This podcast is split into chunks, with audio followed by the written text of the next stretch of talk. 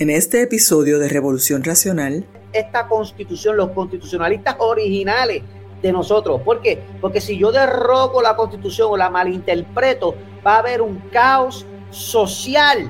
Va a haber un caos social.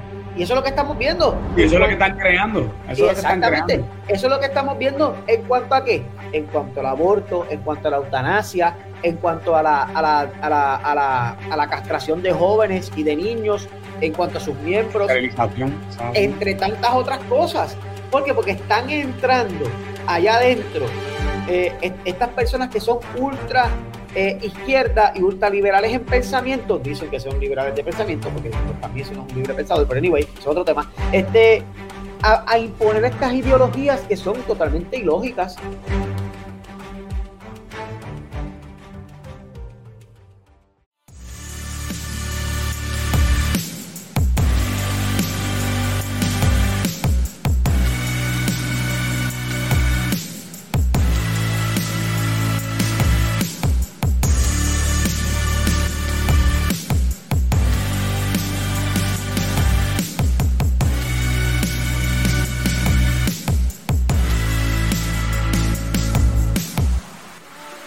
Saludos, saludos a todos, ¿cómo se encuentran?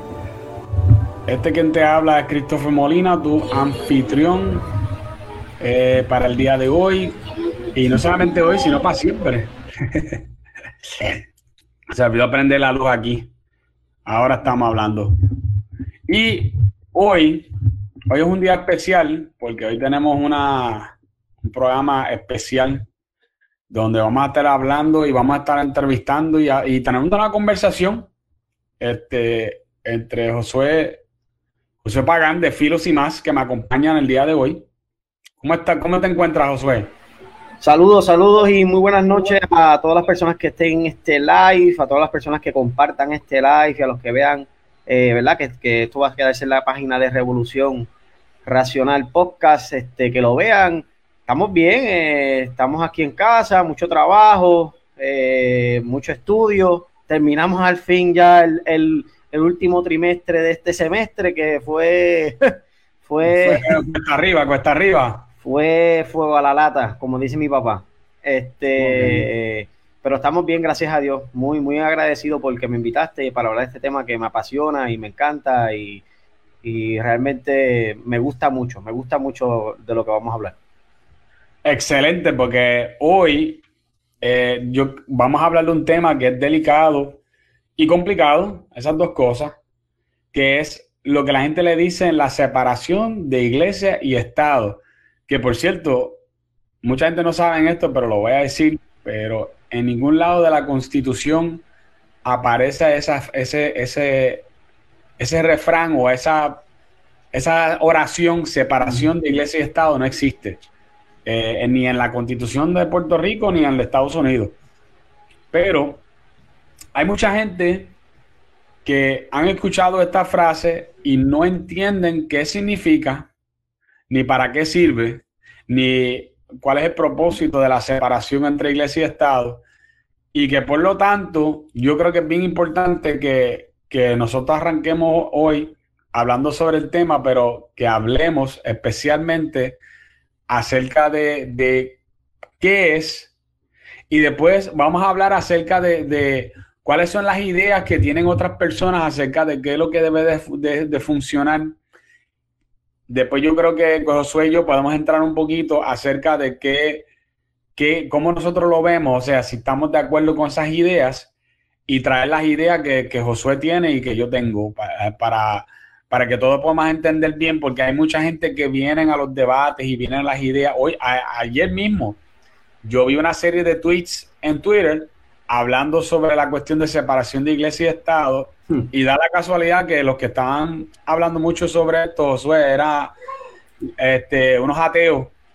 Eh, inclusive hay un grupo de ateos que se llama Ateístas de Puerto Rico, creo que se llama. Yo no sé si tú has visto la página de ellos. Sí, yo lo sigo tiene como un, un loguito y todo. ¿Tú lo sigues? Sí, yo lo sigo para saber qué ponen y qué, qué, qué cosas ellos quieren, ¿verdad? Para saber más o menos sus ideas. Hay que conocer también la otra parte.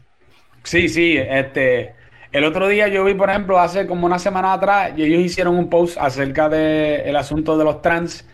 y el, el post era tan ridículamente eh, cargado de información que era el, era la mera definición de algo, de una falacia que se llama el Gishgolop. No sé si tú has escuchado hablar del Gishgolop, que es una falacia. La falacia, la falacia del Gishgolop es tratar como de, de, darte tanta información que tú no puedes ni procesar por tanta información que tienes. Ok. Este, porque te están dando demasiada mucha información y obviamente nadie se va a poner a refutar todo eso por línea por línea, punto por punto, porque obviamente no, no vale la pena. O sea, es demasiada mucha información para procesar de una, de una vez. Este, yo creo que la idea de ellos era tratar de, hacer eso mismo, para que nadie se pusiera a tratar de irle tú a tú con ellos en el debate, pues de, cogieron una página y fue, eso fue, mera, completa, pa, pa, pa, pa, un montón de, de, datos, muchos de los datos no, no congruentes, pero lo importante era que estaba lleno de datos, ¿no? Entonces, pues, una de las cosas que se escucha mucho es, no, hay separación de iglesia y Estado, no, no se puede pasar tal ley porque eso es separación de iglesia y Estado, no, se supone que, haya tributación, o sea, eh, impuestos a las iglesias porque separación de iglesia y Estado, no, eh, lo que los cristianos piensan no vale porque eso se, porque se supone que haya separación de iglesia y Estado. Eh, no importa lo que diga tal pastor o tal cura o tal religioso, porque eso es separación de iglesia y Estado, ¿verdad? Es gracioso que ellos piensan todo esto, pero a la misma vez una pastora dice un par de cosas mal dichas y eso le caen arriba como el que apaga fuego, pero entonces yo digo, ven acá, ¿y dónde está tu...? No era separación de iglesia y Estado, ahora te preocupa. Voy a ver que entonces que tú entres aquí. ¿Qué tú piensas de todo esto, de la gente hablando de estas cosas? Pues mira, yo creo que este, esto, estas personas que piensan secularmente en cuanto a lo que sería el gobierno, hay que tener mucho cuidado con ellos, porque no es lo mismo tener un Estado laico, que vamos a hablar de eso ya mismo, que un Estado secular. Eh, eh, es bien distinto, eh, como dirían los gringos, the ball game change changes a lot. O sea, el, juego cambia por completo cuando hablamos qué es un Estado, ¿verdad? Lo que es la definición del Estado, qué es un Estado laico, qué es un Estado secular, qué es un Estado dentro del laicismo que tiene que ver con lo que es, ser un Estado laico, pero cae más en lo que sería el secularismo. Eh, ¿Qué es un Estado teocrático? Esa es la otra. E, exacto. Porque se pasan hablando cualquier cosa que se saca, ah, eso es teocracia, eso es teocracia. No, es bueno que hablemos sobre qué es teocracia y qué no es teocracia. Exactamente, o sea, nosotros, o sea, nosotros no vivimos en Afganistán, ni en Siria, ni en Saudi Arabia, que ellos sí viven en una teocracia sumamente forzada y sumamente eh, estricta, al nivel que apedrean todavía a personas en la plaza pública si practican el homosexualismo, si practican el lesbianismo, si la mujer le falta el respeto a su esposo, las decapitan a nivel público, si tú practicas el, cristianismo o cualquier otro eh, o cualquier otro otra, otra religión que no sea el musulmanismo, ¿verdad? El islam, que tenga que ver, ¿verdad? Con, el yihad y todas estas cosas que ellos creen que son unos extremos, que eso sí es teocracia, eh, hay hasta muerte. Los otros días vi una noticia, en, no me recuerdo cuál fue, si fue BBC, CNN, de verdad que no me acuerdo. Fue un video de, mira esto, de un estado en la India que mataron a pedradas en el misma plaza pública a un musulmán que, que, o sea, que no solamente lo que sería el musulmanismo o en, en, un momento dado hasta la, la misma, el mismo cristianismo, llegan hasta esos extremos, sino que también otro tipo de religiones pueden llegar a creer dentro, ¿verdad? A unas creencias tan fundamentales y tan extremistas que también van a, van a practicar este tipo de actos dentro de lo que sería eh, una sociedad, según ellos, cívica, pura, entre tantas otras cosas. Así que hay, hay, que tener, como te digo, bien mucho cuidado porque esta gente lo que le gusta es realmente ser ultraliberal y el ultraliberalismo no, no va a dar pie con bola en ningún lugar que se ha tratado de implementar y practicar, no ha dado pie con bola. Siempre, siempre hace, comienza así, bien, bien así empinado, empinado, y así mismo cae otra vez, ¡pum! para abajo completamente. O sea, eh, hay que tener una vara, hay que tener una medición y esa medición solamente lo da los valores fundamentales, que vamos a hablar de eso ya mismito. Yo, yo pienso que, que, ¿verdad? Perdona que te cogija, pero, pero la palabra ultraliberal no les cae, les cae izquierda. Son, son de izquierda. porque el, el, problema es que el liberalismo se suponía, se supone que sea algo que abarca la derecha y la izquierda, los dos. Eso es así. y que obviamente hay una derecha liberal que no es necesariamente liberal de que tú haces lo que te da la gana, porque ese es el problema que, ¿verdad? que esa palabra significa, sino de que creen en el liberalismo clásico, ¿verdad? En George Stuart Mill. ¿Ah? En, en, lo que sería el que lo creó John Stuart Mill. John Stuart Mill, exactamente. Eh, y otros que fueron partícipes de ese, ¿verdad? De, de, esa, de ese asunto. Y, y, cuando ellos lo crean, el país que más lo coge dice, oye, yo, yo voy a convertir esto en nuestro gobierno, es Estados Unidos. Es el primer país que dice, yo no voy a coger partes de esto, yo lo voy a coger completo. Y yo voy a crear una nación a base de esta, de esta, eh, de esta filosofía que se llama el liberalismo. Eso, obviamente, eso después se regó a través de Europa, en Latinoamérica, ¿verdad? No te voy a decir que lo han hecho bien con ellos, porque yo creo que desgraciadamente asumen unas partes y otras no. Ay, bendito, está pasando un trozo de mantecado. No se oye, por lo menos ah, no pues se oye aquí. Ah, pues qué bueno, qué bueno. Entonces, ¿qué pasa? Que, que tú tienes eh, la idea del liberalismo clásico era crear unas instituciones para del gobierno, por ejemplo, la rama judicial, ¿verdad?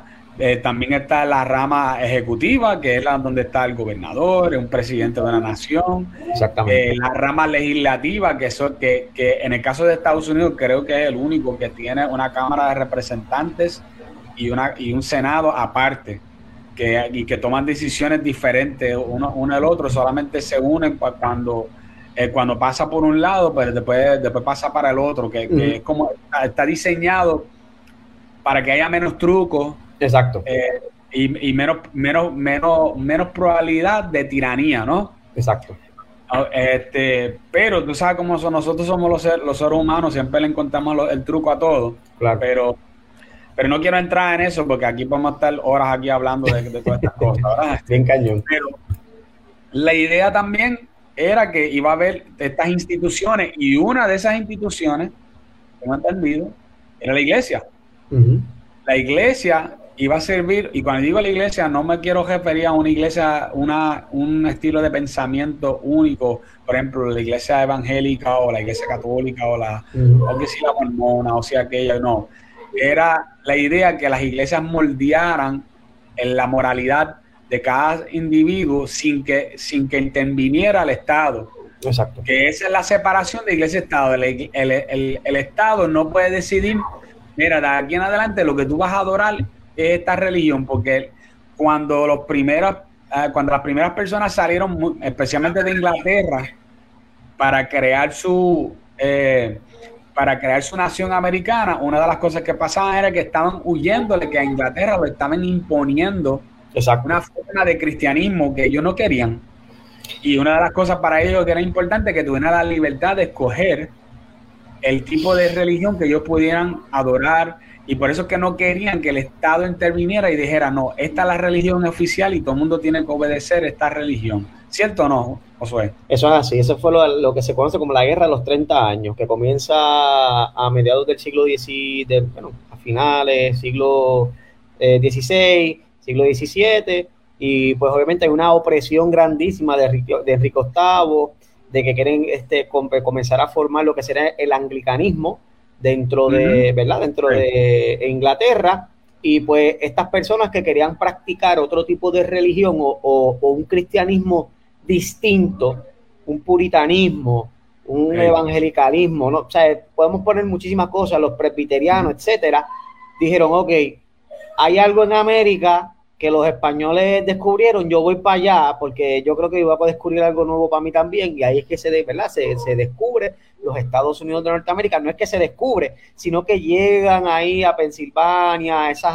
costas del York y todas esas cosas y comienzan a establecer sus colonias y comienzan a establecer unos sectores dentro de la misma diversidad religiosa que existía dentro de sí mismos, comenzaron a crear estos sectores y se dividieron y podían vivir en paz y en libertad de expresar y hacer lo que ellos quisieran. Y ahí es que comienza el fundamento de los Estados Unidos de Norteamérica, bajo qué? Bajo la libre expresión, no solamente del hablar, sino que la libertad religiosa. Increíble, pero cierto.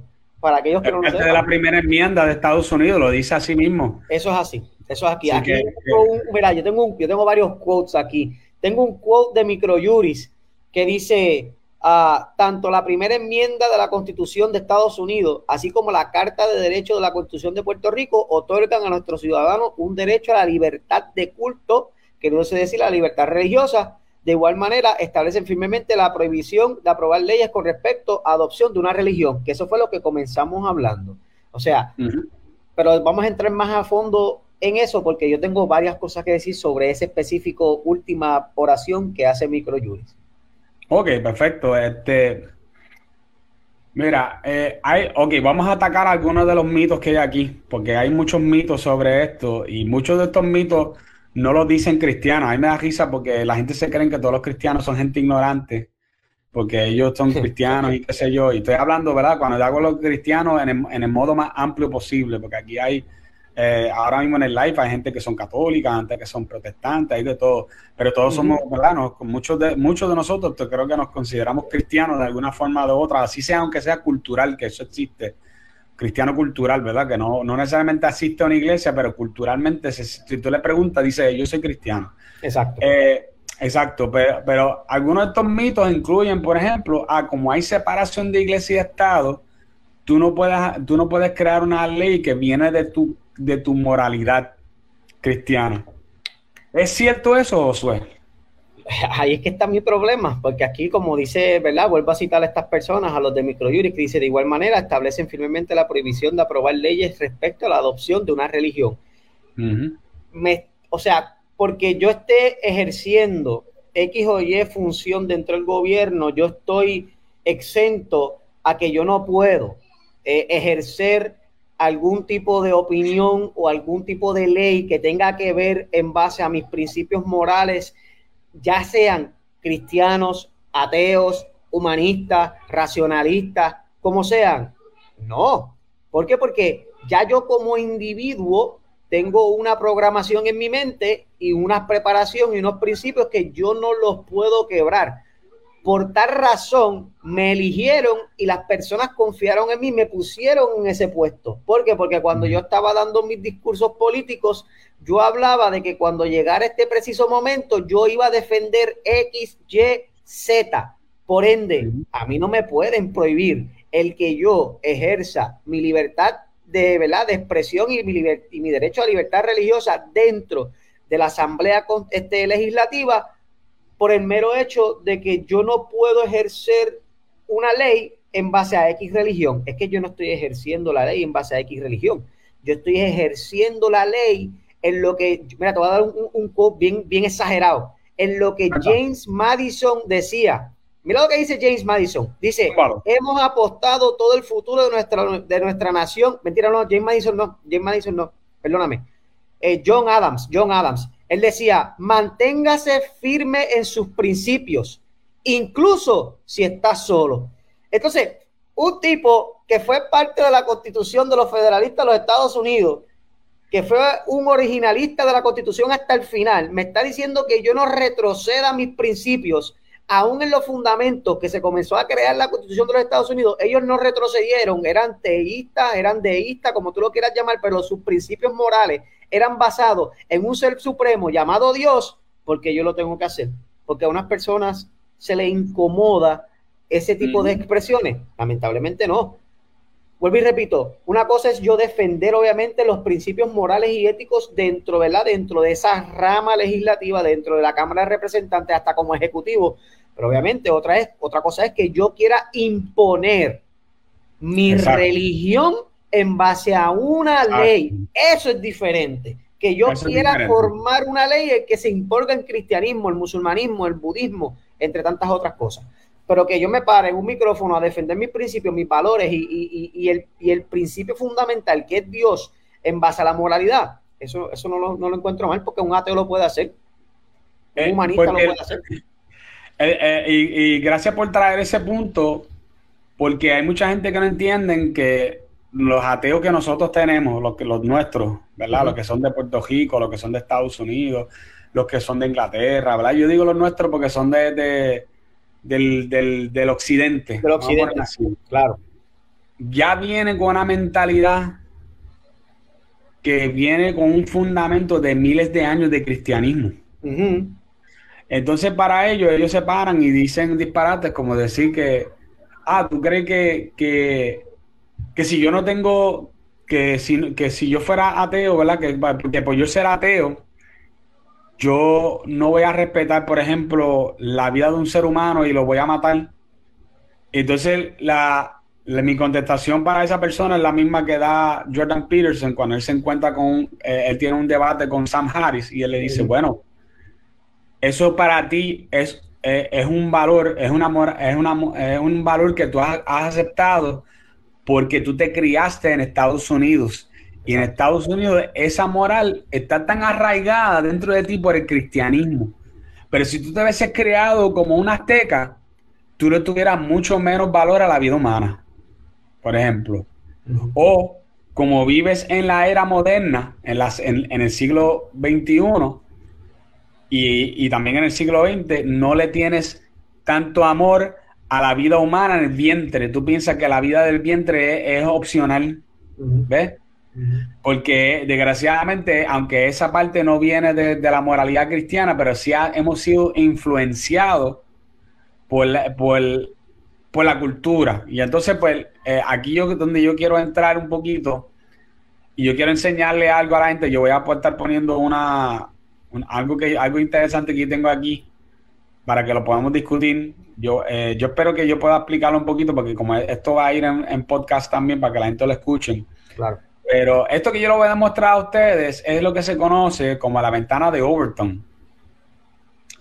Y para las personas que no entienden lo que significa esto, la, la, ventana de Overton tiene que ver con lo que es culturalmente popular o aceptado eh, en debida cultura. Entonces puede ser en la cultura puertorriqueña, puede ser en la cultura americana, puede ser en la cultura de Rusia, o sea, en cualquiera. Lo que pasa es que esa ventana que ustedes ven ahí, que puede coger hacia la izquierda o hacia la derecha, siempre, eh, siempre va a ser estrecha y dentro de la cultura popular lo que la gente piensa que es más, eh, que es más aceptado o que es moralmente aceptado. Por ejemplo, hace 15 años atrás no se aceptaba el homosexualismo.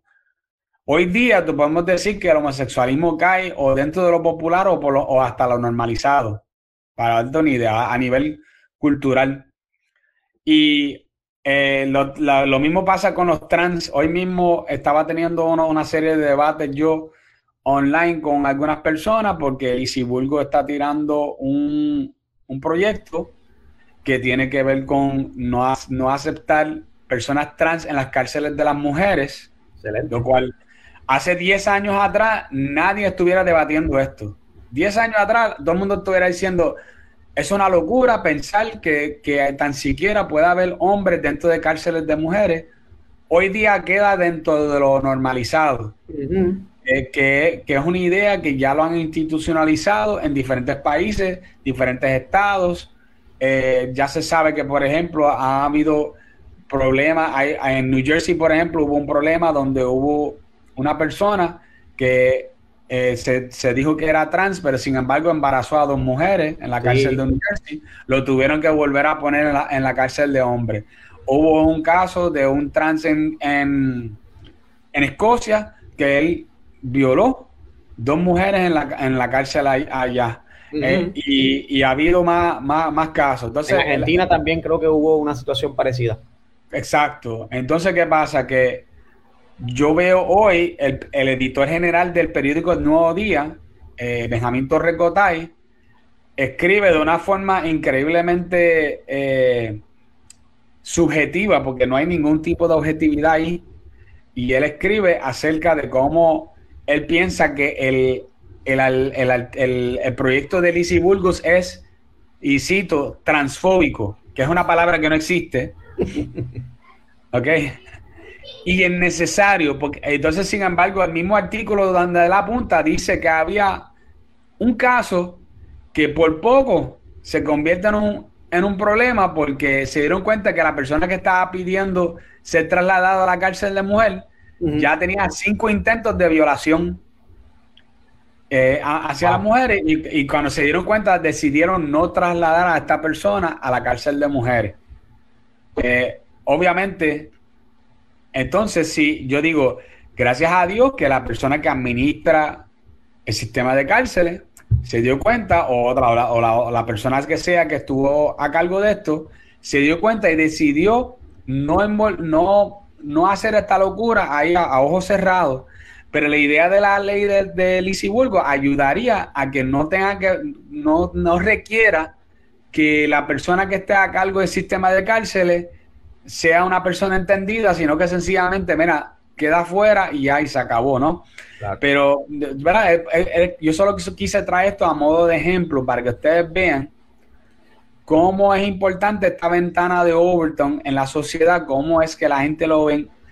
Y yo entiendo que mucha gente quiere que lo que suceda es que la ventana de Overton, que o sea, la gente que no son cristianos, que no tienen, no tienen una base moral, una, una base, quieren que la ventana de Overton sea la que decida si nosotros tengamos ciertas, ciertos puntos de vista o no.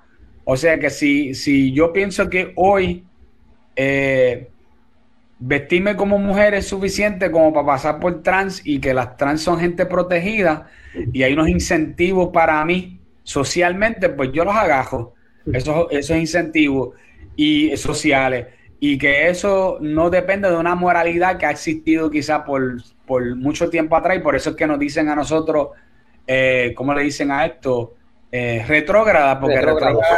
sí, retrógrados, porque nosotros estamos obedeciendo a algo que es más antiguo de lo que se acabaron de inventar hace cinco minutos.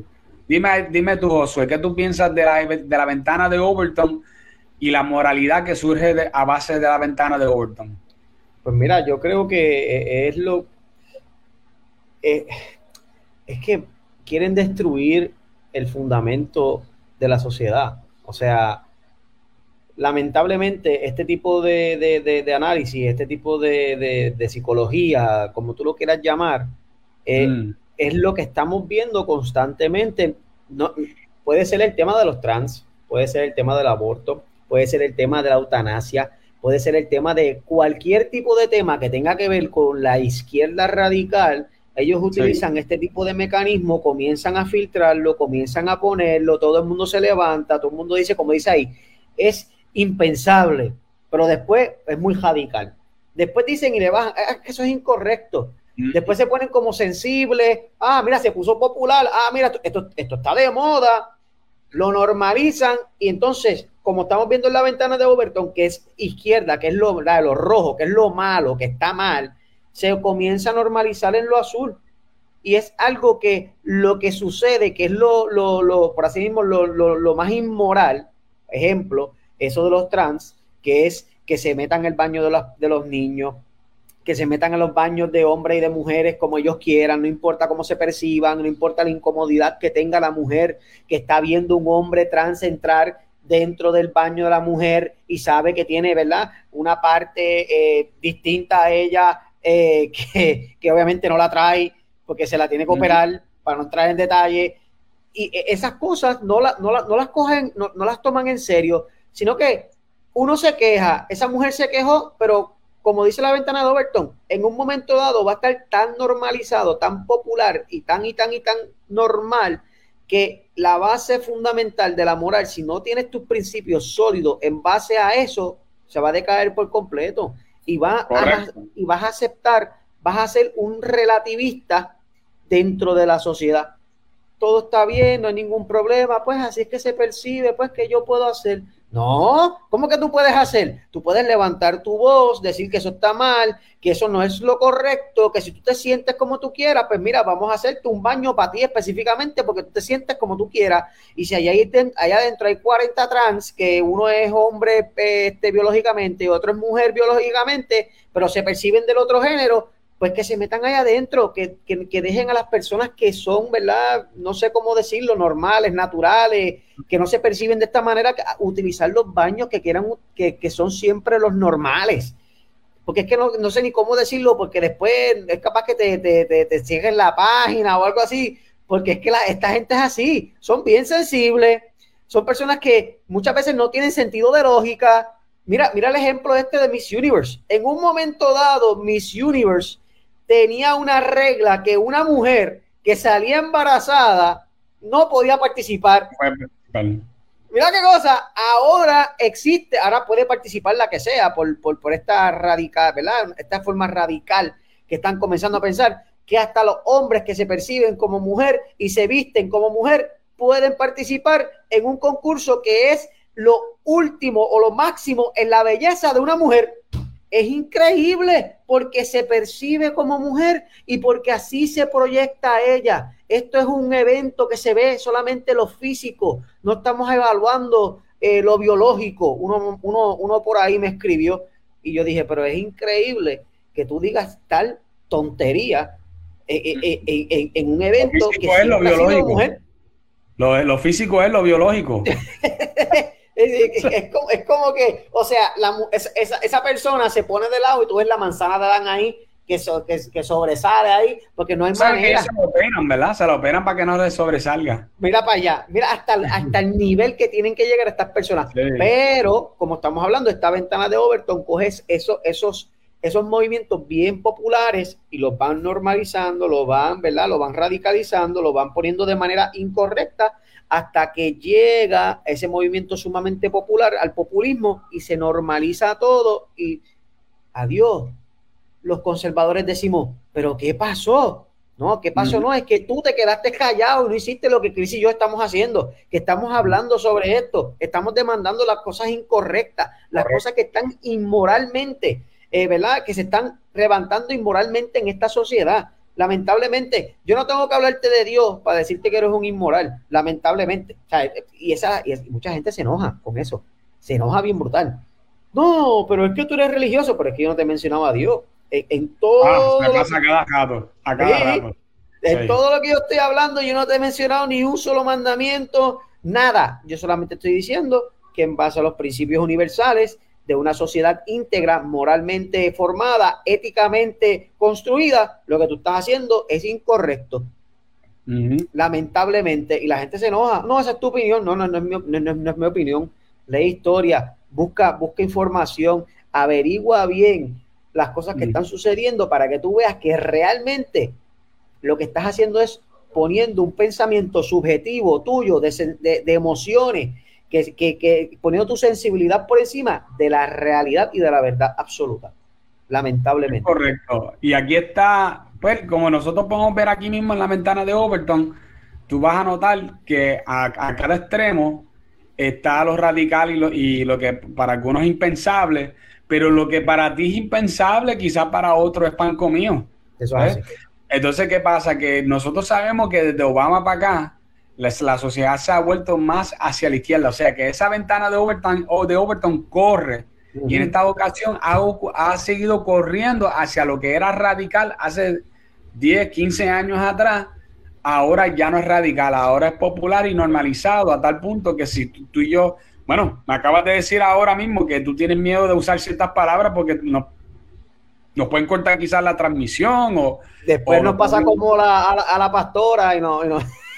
Ah, sí, le caen arriba a la, pastora. O sea, lo que pasa es que, nosotros estamos, eh, yo, yo encuentro, ¿verdad? Que cuando uno habla de estos temas, uno tiene que hablar sin, sin el apasionamiento de hablarle a una, de hablar sobre una persona en específico y hablar más de una agenda, lo cual en este caso es lo que estamos hablando, de una agenda, de una forma de pensar, de una filosofía, este, ¿verdad? No, yo no, yo no tengo ningún problema con personas que se autoperciben de una forma o de otra. Esa es su vida.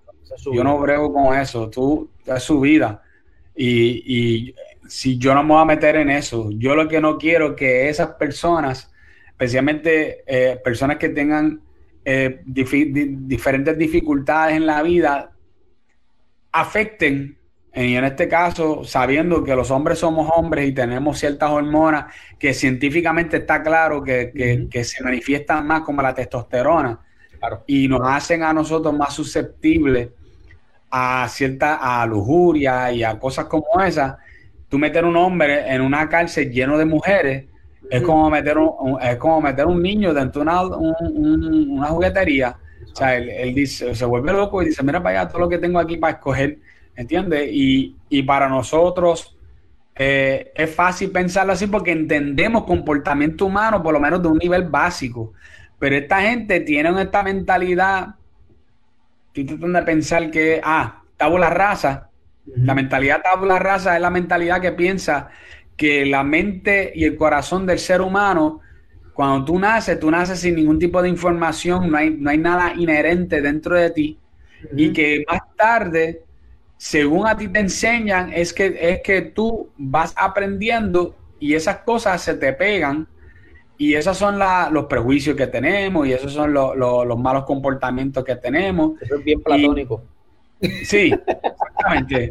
Exactamente. Entonces, ¿qué pasa? Que, el problema de tabula rasa es que, número uno, que ya científicamente se ha comprobado que no es así. Yo tengo un libro de un, eh, de un, un científico que, eh, que escribe sobre esto, The Blank Slate se llama en inglés, eh, que él es bien conocido y, esta, y este libro, no, el que lo escribe es un liberal, no es un, no es un cristiano ni nada de eso. Él dice, esto no existe. Nosotros nacemos con ciertas hormonas, nosotros nacemos con ciertas nociones preconcebidas ya dentro de nosotros.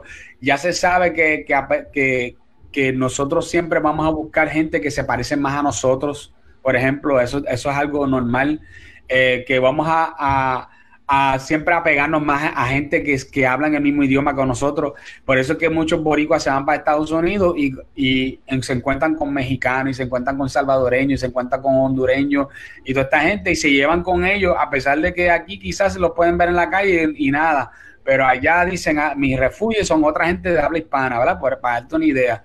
Y eh, ¿por qué eso? Porque eso es algo, es un instinto natural que nosotros tenemos y esos instintos la izquierda no cree en ello. Ellos creen que nosotros nacemos sin nada acá arriba, sin nada dentro de nosotros y que nosotros mismos hemos programado todos estos prejuicios y todas estas cosas malas dentro de nosotros y que igualmente, igualmente podemos ser reprogramados a través de cultura para que nosotros pensemos de una forma diferente. Y por eso que ahora mismo hay un empuje bien fuerte de querer cambiar lenguaje, de cambiar, de querer cambiar conceptos. Eh, por, uh me estabas preguntando ahorita, ¿cómo yo le digo a esto? Tú me estás diciendo eso. Yo decía lo de lo, normal, lo normal, yo le digo normal porque eso, pero aunque tú no lo crees, ellos le tienen una palabra a eso, se llama cisgénero. Cisgénero, sí, los cisgéneros.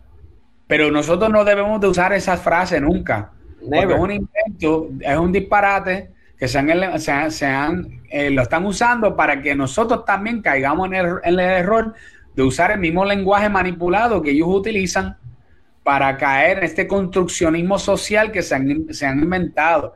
Y eso es parte de, nosotros, de esa ventana de Overton de haberse movido hacia la izquierda radicalmente.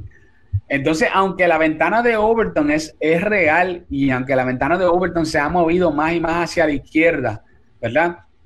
Eso no significa, yo pienso yo, y, eh, te, pregunto yo a ti, Josué, que la gente que son conservadores, que tenemos unos valores, de lo que yo sé, eso no significa que nosotros debemos de, tomar esto a, pecho y decir, ah, pues hermano, alza las manos a, al cielo y digo que sea la ventana de Overton la que rija mi vida, lo que es popular y lo que se ha normalizado en la cultura, eso es lo que hay. No, no, no podemos, no podemos porque caemos en el mismo relativismo, en el mismo nihilismo que están estas personas un paréntesis, yo les recomiendo a todas las personas que compren este libro y lo lean. Es un libro súper sencillo.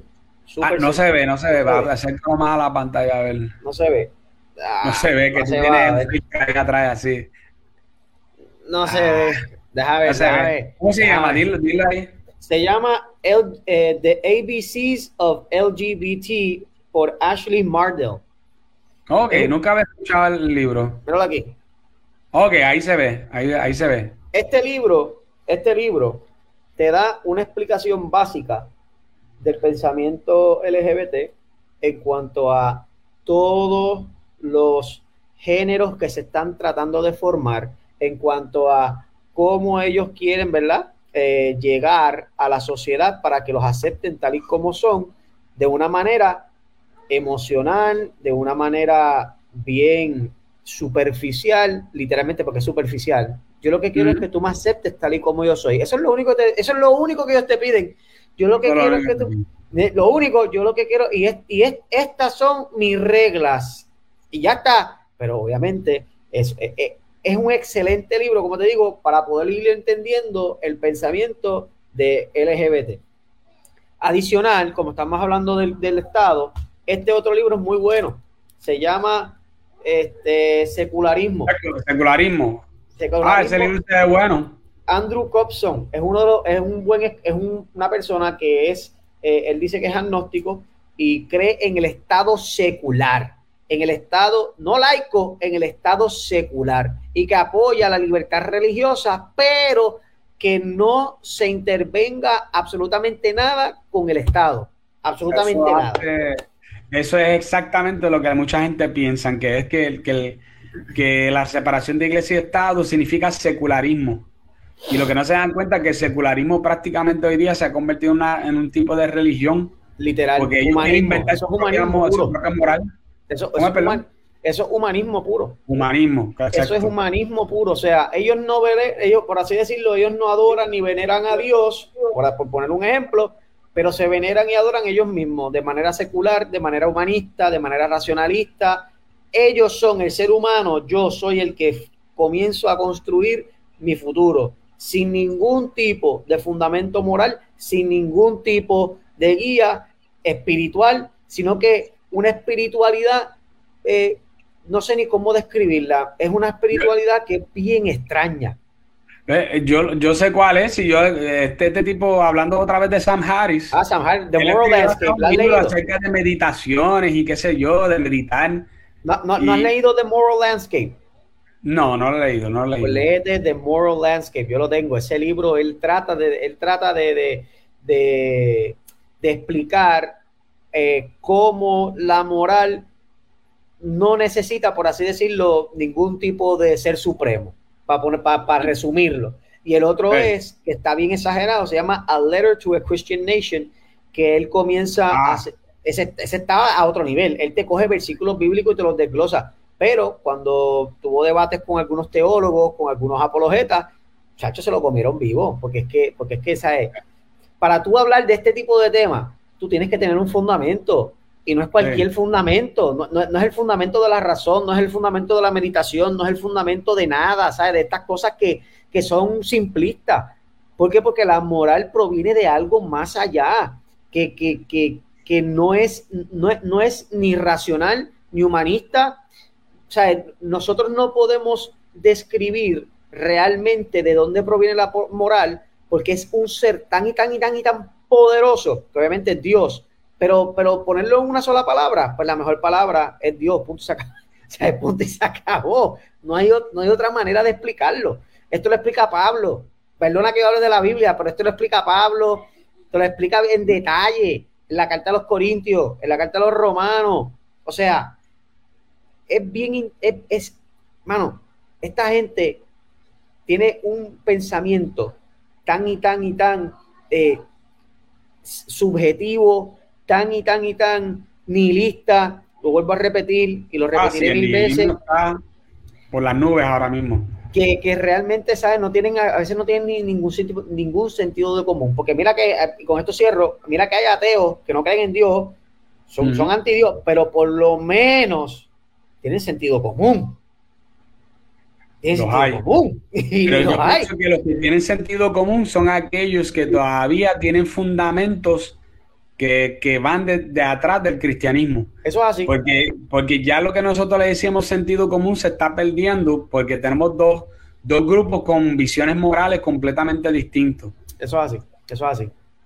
Entonces, pues, ¿qué pasa? Que, que eso está dividiendo la nación americana, en Europa también está pasando, en Puerto Rico también está pasando. Tú tienes movimientos como, por ejemplo, Movimiento Victoria Ciudadano, que no puede tirar ni tan siquiera un proyecto de ley sin que diga algo, por ejemplo, acerca de, perspectiva de género. o sea, eso, yo creo que si hicieran una ley que tuviera que ver algo con, economía, lo cual yo no sé si ellos tienen la habilidad de hacerlo, porque yo, yo lo digo sin gelado, yo creo que ellos no tienen la habilidad para hacer algún tipo de ley que tenga que ver con algo eh, económico, porque no saben, para mí. Absolutamente nada. Nada. Entonces sí, pero vamos a ponerle que tuvieran la habilidad, si lo hicieran, yo estoy seguro que ellos buscaron una forma de poner algo que tuviera que ver con perspectiva de género dentro de esa ley también. Porque ellos lo tienen que poner todo. Y después, se, después se atreven a decir que personas, por ejemplo, como Joan Rodríguez Bebe, están obsesionados con el tema del aborto cuando ellos son los que en todo tema ellos tienen que incluir la, perspectiva de género. No, comienzan a decir, no, dejen la religión afuera, cuando en ningún momento se habla de religión en los proyectos que Joan Rodríguez Bebe Bulbo ha presentado. Ella nunca habla sobre eso, de religión. En lo absoluto, siempre trae ah. fundamentos biológicos, siempre trae siempre trae estadísticas. Y lo más increíble que esta gente se quiera reguindar de nuestras creencias religiosas, que lamentablemente sí son nuestros fundamentos, pero nosotros no hablamos de eso.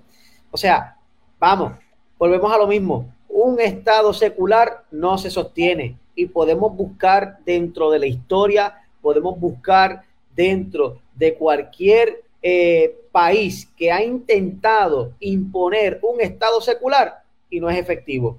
Ahora mismo te voy a poner un ejemplo, Francia. Francia es un Estado secular. Francia es un Estado secular.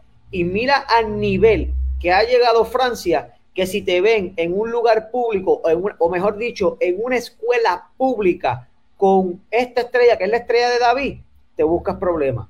No puedes andar con ningún símbolo religioso en la escuela. ¿Por qué? Porque eso influye en la creencia de los otros niños, si son ateos, si son musulmanes, si son estos, si son los otros. A ese nivel ha llegado. Pero a los musulmanes ellos los toleran muy bien. Sí, los, toleran. Claro, claro, claro. Sí. Y, y, da, y ahí donde este, y ahí donde otro de los puntos que yo quería traer, que como esta gente de izquierda es para que tú veas que el lenguaje que ellos entienden es el lenguaje del poder. O sea, cuando tú le hablas en, cuestiones de poder, de que yo voy a, yo puedo, yo tengo el poder de, ¿verdad? Y esto es algo que, nosotros nunca haríamos y que quede claro. Lo que voy a dar un ejemplo de, de lo que ellos entienden y eso, ¿no? Cuando ellos dicen, tú no vas a criticar mi forma de creer, tú no vas a criticar en lo que yo creo, si no yo pueda atentar contra tu vida y que ellos respeten eso, pero a los cristianos no lo respetan porque saben que si nos dan una cachetada por un lado, ponemos la otra, ¿entiendes? Pues eso dice mucho, porque entonces eso significa que ellos sí entienden dinámicas de poder. Claro. Pero lo que no, ¿entiendes? Pero no pueden, pero no pueden asimilar entonces el cristianismo que tiene una moral que no está que se supone que no esté basado en miedo o a, que, a repercusiones físicas, sino que esté basado en, primero, que una filosofía que te hace pensar y también en un Dios vivo que, que, reina sobre todo, porque se entendía, inclusive de los que forjaron la constitución y dijeron, estos derechos nosotros los, los plasmamos aquí, pero estos derechos no te los estamos dando nosotros, estos derechos son impartidos por Dios, por Dios mismo es bien interesante porque cuando yo comencé mi doctorado en política pública, que, salí, eh, este, yo comencé a leer los fundamentos de, ¿verdad? De, cómo se forma la constitución de los Estados Unidos. Y cuando tú comienzas a sumergerte bien exagerado, o sea, que tú comienzas a leer los federalistas, eh, los, los, constitucionalistas, eh, un James Madison que era un... Ese, tipo era, era, era, lo más, lo más grande eh, como federalista, ¿ves? Eh, eh, en, el siglo XVIII.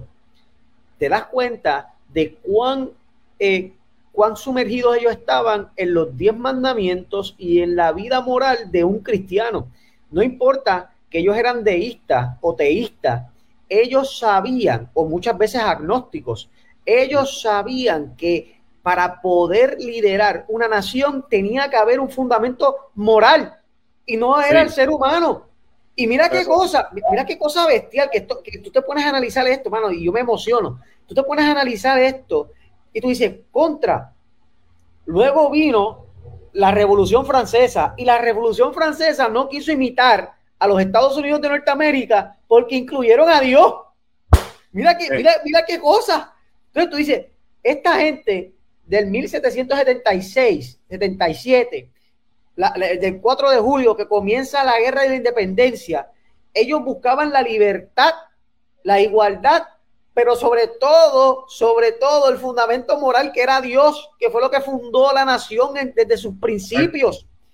Mira, mira, ahora te voy a leer la cita de James Madison.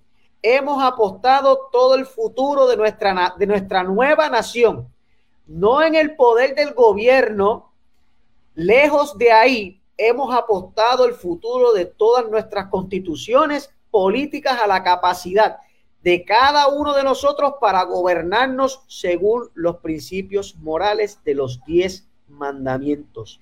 James Madison, federalista de los Estados Unidos de América. Entonces, ¿qué le van a decir a ese tipo? Ese tipo era un retrógrada que estaba adelantado de sus tiempos.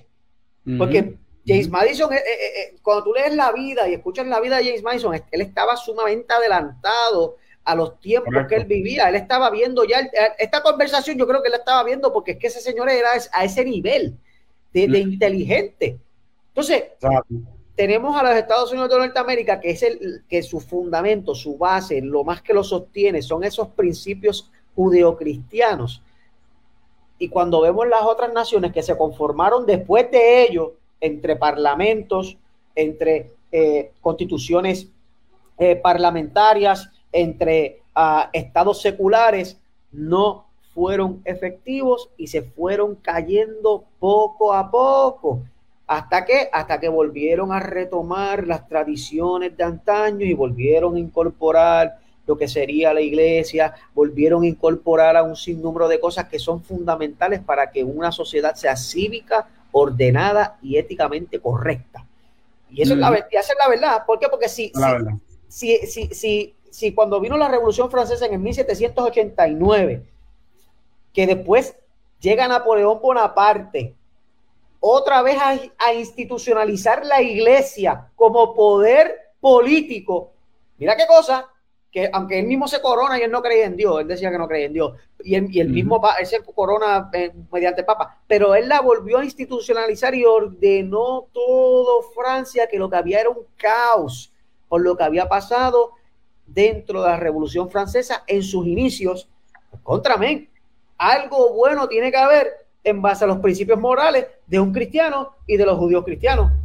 Por cierto, yo, estoy escuchando mucho a unos podcasts donde yo escucho a gente hablando sobre un una posibilidad de lo que yo le dice bonapartismo, por donde, donde pudiera surgir este líder, eh, mayormente, ¿verdad? hablando siempre de Estados Unidos, que es el poder, vamos a ser honestos, es el poder máximo del mundo. Por más que la gente no lo quieran, ¿verdad? Este, creer o whatever, si tú quieres vivir en una fantasía, fine, pero la realidad es que el máximo poder de cualquier, o sea, no hay ningún país que le diga los tobillos en poder a Estados Unidos, esa es la realidad. Eso no significa que países como China o como, como Rusia no le pueden, no pueden hacer daño, ¿verdad? A ese poder, pero, pero el máximo poder en el mundo es, Estados Unidos y, ellos están hablando acerca de cómo eh, hay alguna gente que creen que una figura como un César, ¿verdad? Podría, podría llegar a, a ocupar una posición importante o el bonapartismo, ¿verdad? Que es lo que tú dijiste, institucionalizar eh, la religión y ciertas cosas para que todo el mundo corra, mira, una sola cosa. Porque el problema que tenemos es que hay una fragmentación de la sociedad bien fuerte. Porque aunque Estados Unidos nunca ha sido un país donde todo el mundo cree en lo mismo, eh, vamos a ponerle así, no, todo el mundo era protestante, no todo el mundo es católico, no todo el mundo es musulmán, no, todo el mundo, eso hay que decir, pero reinaba ciertos principios que eran claros, como tú dijiste, anclados en los diez mandamientos, anclados en, los principios de proteger la vida, por ejemplo, proteger la propiedad, eh, para, otro ejemplo, este, cuidar del ser humano, eh, que la gente, que no hubiera estafa, ¿sabes? Cosas como estas, que aunque tú no lo creas que es lo básico, tú mira la mayor parte de los países en el mundo no pueden hacer estas cosas básicas, se les, se les va. por eso es que hay tanto caos en Latinoamérica, porque en Latinoamérica eh, desgraciadamente hay muchos, muchos de estos países que se les hace bien difícil. Lo básico no lo pueden hacer y si tú no puedes hacer lo básico tampoco puedes hacer lo avanzado. Eh, eh, y por lo tanto, tú tienes hombres como Madison y quiero traer también una cita de Madison y tengo otra de John Adams que yo creo que cae perfecto aquí donde Madison dice nuestra constitución requiere suficiente virtud entre los hombres para un autogobierno. Y de eso que uno se pone a pensar pues, de qué tipo de virtud él está hablando. Porque hoy, hoy día todo el mundo tiene virtud porque eh, escriben cuatro cosas en Twitter y, se creen los más virtuosos, ¿verdad? ah, yo apoyo tal causa, pues ya, yo soy bien virtuoso, ¿no? Pero mira lo que dice John Adams. John, John Adams dice, nuestra constitución fue creada solo para una gente moral y religiosa y después dice, es totalmente inadecuada para el gobierno de cualquier otra. o sea, que, tú coges esta constitución y tú la muevas para un grupo que no, es, que no es creyente y va a haber problemas. Y es precisamente lo que está pasando ahora, donde tú ves en Estados Unidos, donde personas como Alejandro Ocasio Cortés, ¿verdad? Desgraciadamente tengo que decir que, tiene algo de puertorriqueña, ¿verdad? lamentablemente, lamentablemente. Ella misma ha dicho que ella quisiera que no se le hiciera caso a lo que dice el, Supremo, porque el Supremo, acuérdate que está ahí para salvaguardar la Constitución. Es que, mira, es, bien interesante porque porque el derecho es una filosofía. El derecho, lamentablemente, no es absoluto en un sentido. No es absoluto. En, un sentido, para eso tú tienes el Tribunal Supremo, para eso tú tienes la Constitución para interpretar. Exacto, tú, tienes tu constitución, que es lo supremo en cuestión de derecho como nación, derecho como sociedad. Pero tú tienes estas personas que son expertos en hermenéutica. Mira qué cosa, un concepto teológico en hermenéutica judicial, ¿verdad? O jurídica, más, más bien dicho, para interpretar el derecho que existe dentro de esa constitución. Y, es bien interesante cómo estos conceptos, como te dije, hasta teológicos, son parte de lo que sería interpretar las leyes de un país. Porque, mano, yo me pongo, o sea, yo, me pongo en estrés, yo me pongo en estrés, porque, o sea, hay, un libro bien interesante que lo tengo en mi cuarto, en mi, otro librero, que se llama uh, este, Originalism. ¿Por qué? Porque sí. ¿Por qué? Porque dentro del Tribunal Supremo de los Estados Unidos existen algunos todavía jueces que son originalistas, o sea, que interpretan la constitución en base a su fundamento, en base a su originalidad, perdonando la, redundancia.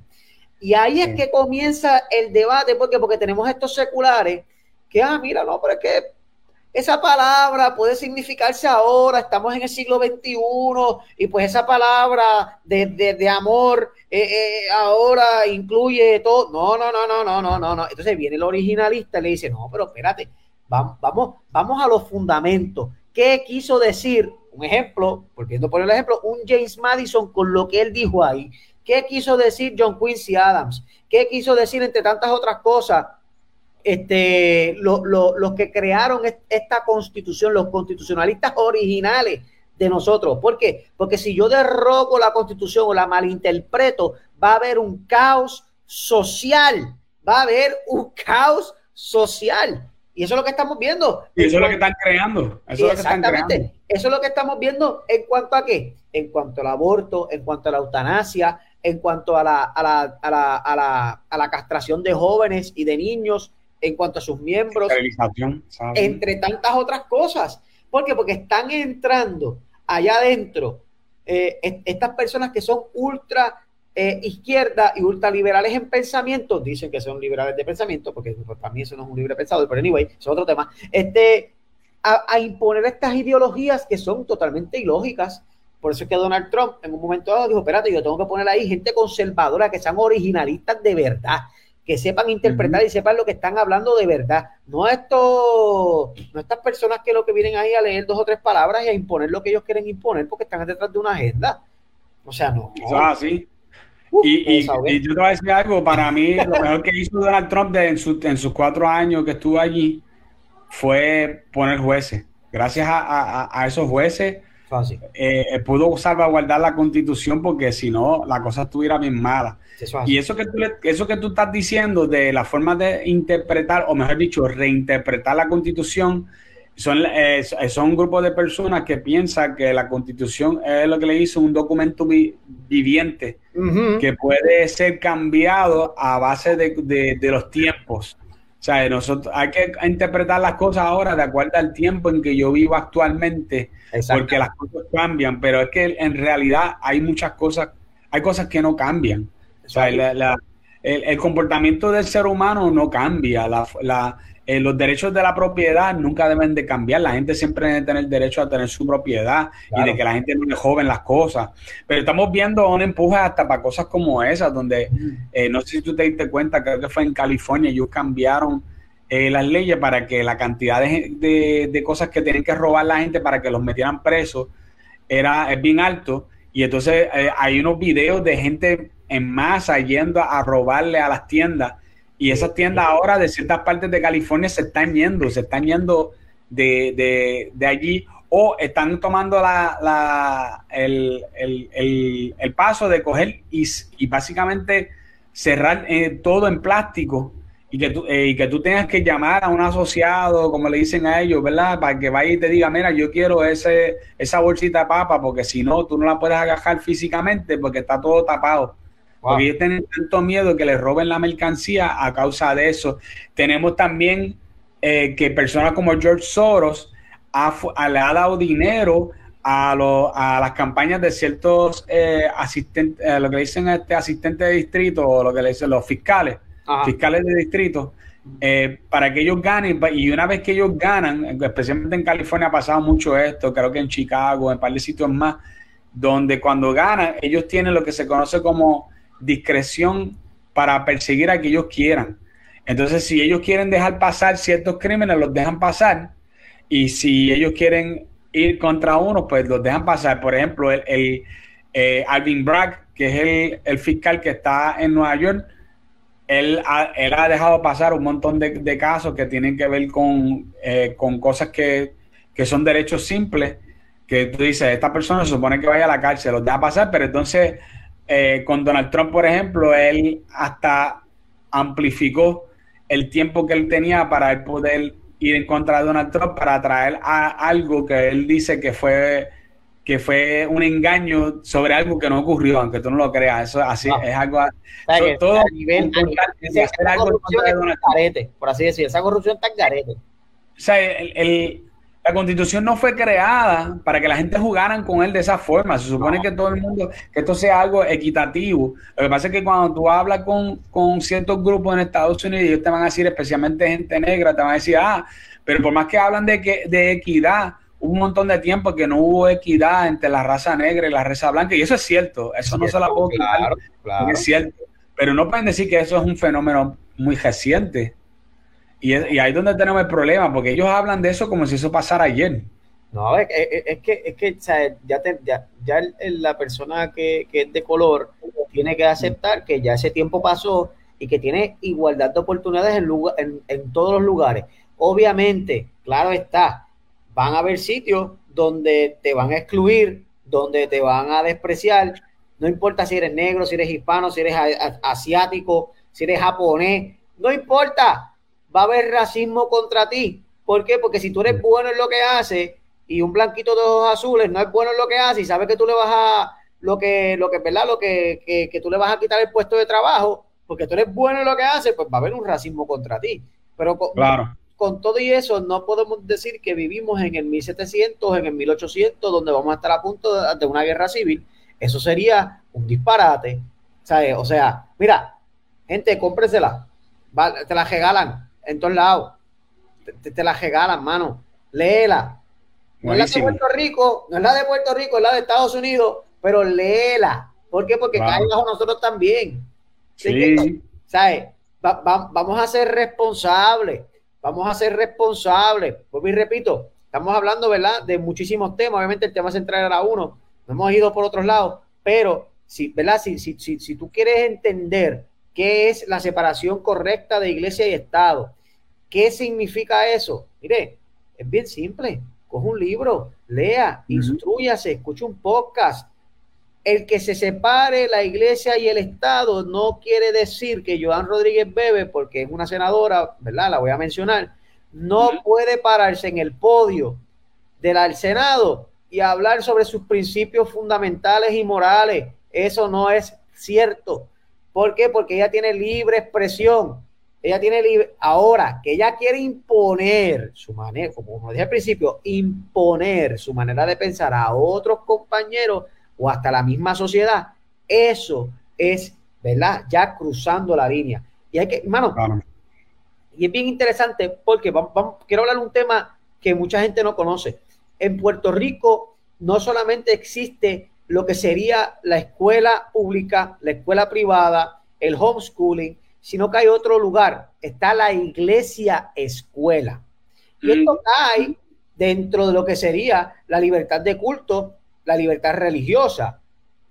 Pero hay que tener mucho cuidado cuando, ¿verdad? Vayamos a ir a una iglesia escuela, porque, pues porque lamentablemente esto no está limitado a los cristianos nada más. Tú puedes decir, mira, eso es una iglesia escuela, vas para allá, apuntas a tu hijo, no buscas esta información, es que me dicen que es muy buena, es barata, y cuando vienes a ver, están enseñando el hinduismo, le están enseñando budismo, le están enseñando ocultismo, ¿sabes? Hay que ser bien, bien cauteloso y hay que ser bien inteligente cuando vayamos a estar metiendo a nuestros hijos en estos tipos de lugares, porque me, me, me, topé con una situación de una, de, una, de una persona, me dijo, mira, yo metí a mi hijo en una iglesia escuela pensando que era una iglesia escuela y me topé con otra me topé con otra cosa. Y dije, ¿por qué información? No, no busqué información. Y yo, ¿qué? Importante buscar información.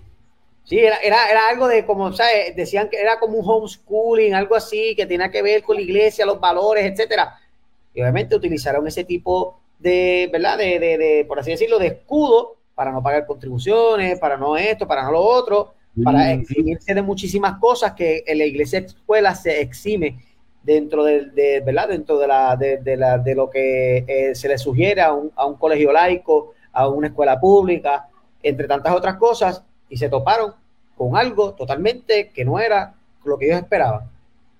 Y hay que, hay que, hay que estar, bueno, eso hay, el la libertad de culto y la libertad de religión es una línea bien finita que hay que saber cómo uno lo va a, manejar en su vida personal. Pero en cuanto a lo que será el Estado, pues lamentablemente lo único que tiene que ver aquí es que el Estado no puede imponerle una religión a la sociedad y a la ciudadanía, como lo hace Corea, como lo hace China, como lo hace otros lugares que sabemos muy bien que le imponen su manera de pensar y su manera de ver la, vida y su manera de ver la religión.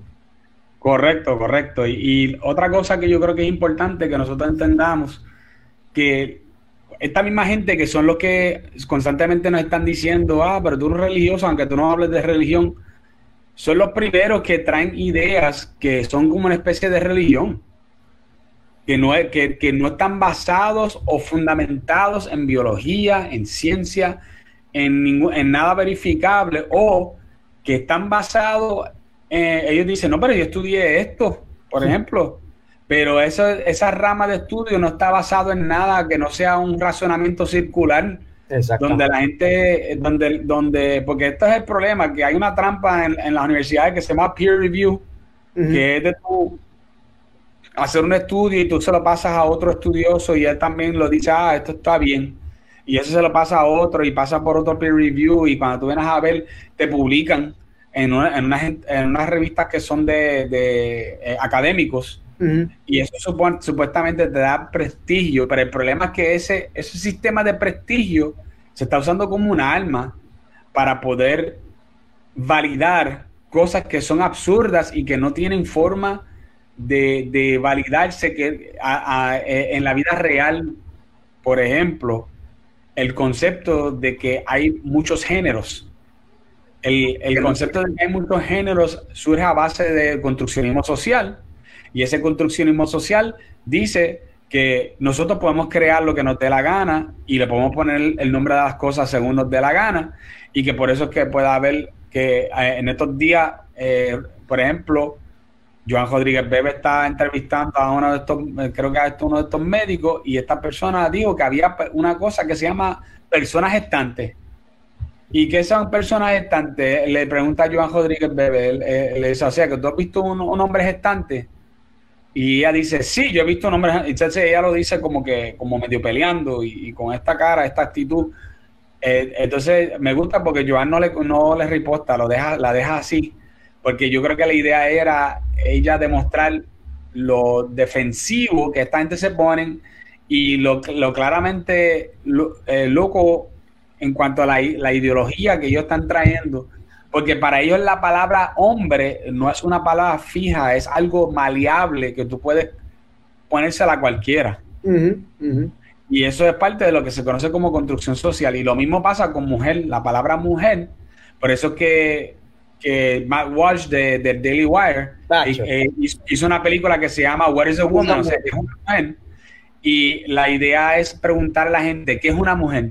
Y cuando tú te encuentras con un woke, ¿verdad? Con un woke, esa persona izquierdista con la mente bola no te sabe contestar. Lo pasó cuando trataron de confirmar a Yatani Jackson, que, fue que es ahora una de las jueces del Supremo, y le preguntaron qué es una mujer, y, la contestación de ella, yo no soy un biólogo para yo decir lo que es una mujer. Algo que es absurdo, porque es como tú decir que, que si a ti te preguntan, oye, ¿qué tipo de, de animal es ese?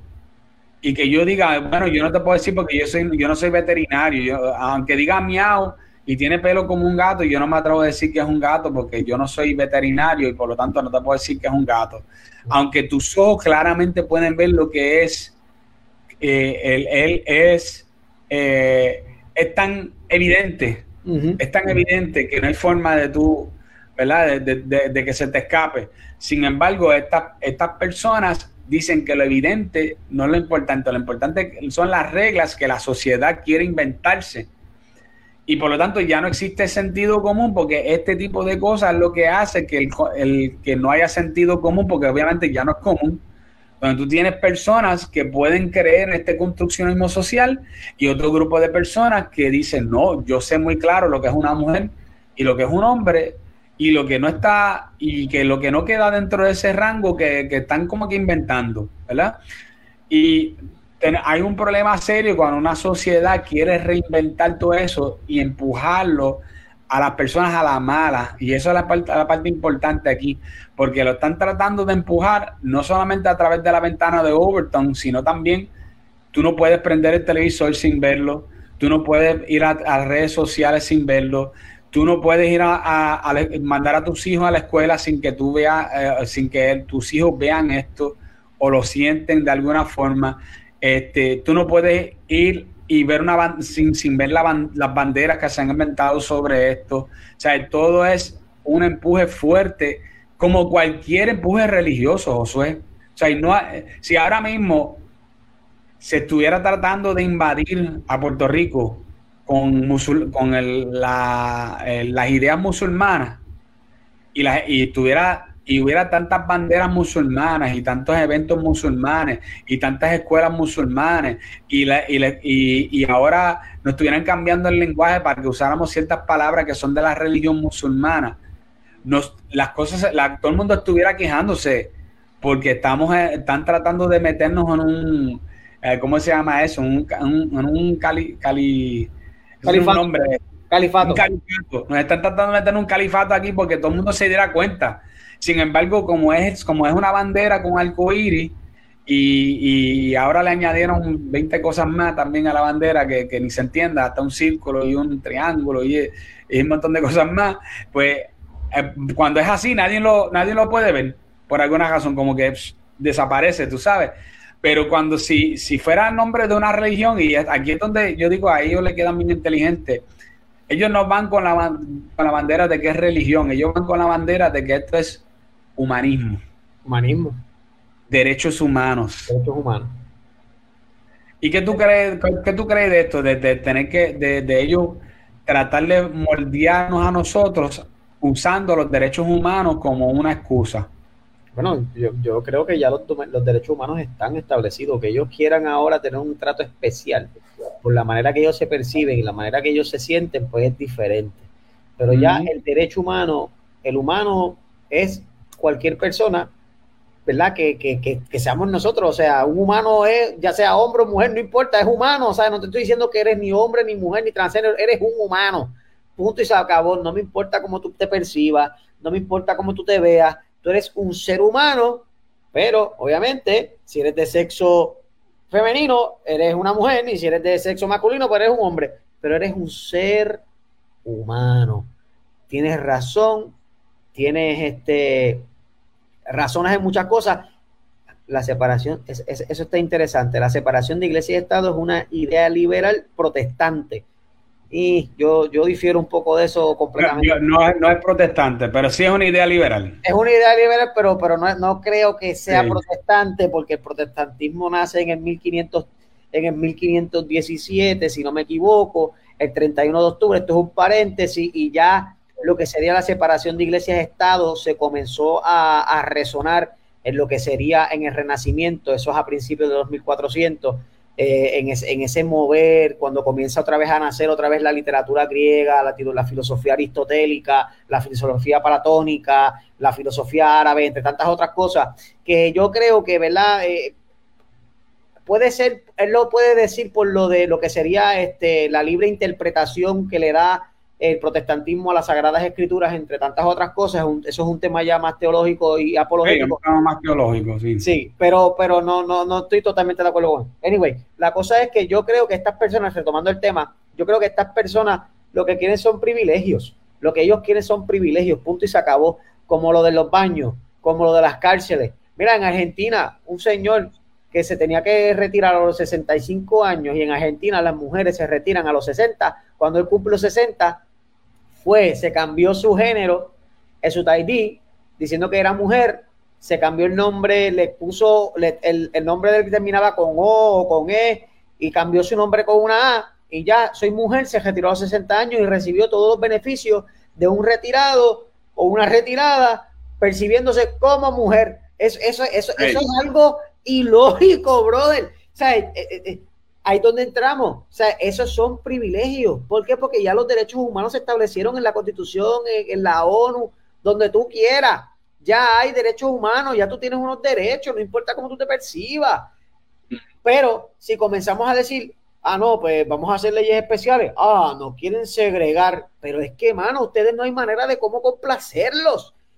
No hay manera. Ustedes quieren, los hombres que se perciben como mujer, quieren competir con mujeres en deporte. Las destruyen, le destruyen sus su, le destruyen sus deportes, le destruyen sus marcas, le hacen un montón de cosas. Le decimos, mira, tú eres trans, está bien, no hay ningún problema. Vamos a hacer entonces un evento trans para ti, que tú te percibes como mujer y eres hombre, pues mira, un evento trans donde todos los hombres que se perciban como mujer se metan en ese, en ese, evento y se, por así decirlo, se, se, saquen los pelos ahí, ya sea en pelota, ya sea en voleibol, no, ellos quieren competir contra las mujeres porque ellos se perciben como mujer y es un derecho, no, no es tu derecho, caballo, tu derecho como ser humano y como hombre masculino es competir con los hombres masculinos. Ese es tu derecho, punto y se acabó, porque tú por más que te percibas como mujer biológicamente, eres un hombre y eres superior en muchísimas cosas. En las mujeres en cuanto a fuerza, en cuanto a testosterona, en cuanto a un sinnúmero de cosas. O sea, voy te repito, son privilegios, son eh, que ellos quieren apoderarse de todos los sectores de la sociedad en cuanto a en cuanto a todo, el deporte, la música, las artes, la, la vestimenta, el lenguaje, la universidad, nuestros niños, entre tantas otras cosas. Pero aquí, estamos tú y yo y todos los que se montan en la ola del conservadurismo, como nos dicen, de ultraderecha retrógrados, defendiendo la verdad y defendiendo lo que tiene que defenderse, los derechos humanos reales, las cosas que son reales.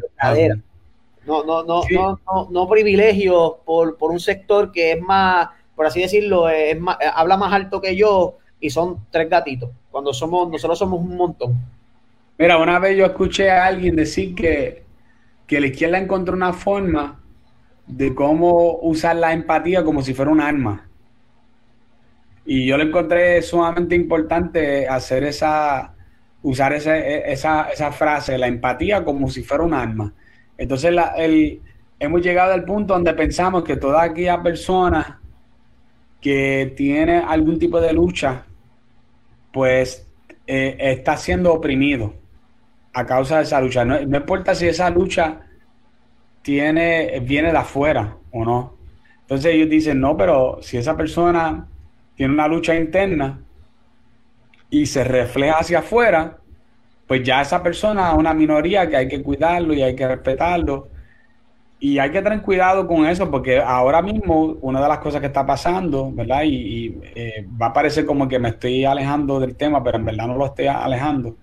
Si tú has visto videos de las calles de, de San Francisco, si has visto videos de las calles de Filadelfia, cómo está la gente endrogado y merodeando en las calles, defecando en las calles, orinando en las calles, es una cosa que yo nunca había visto en mi vida hasta hace... y Alejandro García Padilla quiere que legalicen todas las drogas en Puerto Rico.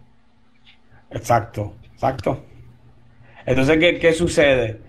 Que este tipo de pensamiento viene a base de que esta gente que están ahí son víctimas y la forma de cuidarlos es darle drogas, pero no da y, ofrecerles tratamiento porque no se le puede obligar al tratamiento, porque si los obligamos a tratamiento, pues no estamos, lo estamos oprimiendo y no podemos oprimirlo.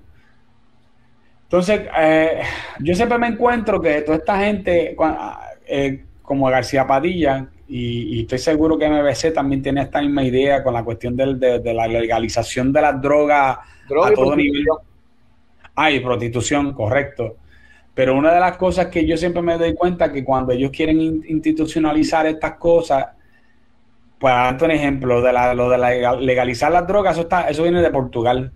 Portugal tiene un programa que es de legalización de las drogas. Pero lo que no te dicen es que Portugal tiene la forma que está diseñado no crea más drogadicción. O sea, si ellos hicieran las cosas tal como las hacen en esos países, quizás me, pudieran persuadir. Pero, por ejemplo, déjame darte un ejemplo para que tú veas. Si tú eres drogadicto en Portugal, tú tienes acceso a cualquier droga. Pero no es que tú vas a la calle y tú te pones a capiar ahí en la calle, ¿no? es regulada, es regulada por... Es regulada. La única persona que te puede dar esa droga es el gobierno. Y hay unas clínicas especiales del gobierno donde tú la vas a consumir. No es que tú te vas a tirar para la calle a consumir esa droga. Y mientras tú estés en esas clínicas, tú tienes que aceptar cuidado clínico. Y que por lo tanto ellos tienen más probabilidad de rehabilitarte allí que si tú estuvieras en la calle. ¿Ves? Te mantienen limpio, te dan comida. ¿Ves, verdad? Que eso es un poquito, eh, ¿verdad? Este, papagobierno, ¿verdad? Pero... De nuestros impuestos. O sea, o no, definitivo, ya tú sabes cómo es. Pero la cosa es que en, si tú vas a... Yo, yo he tenido la bendición de que yo he ido a Portugal y en el Portugal tú no encuentras a nadie pidiendo a las calles. No existe.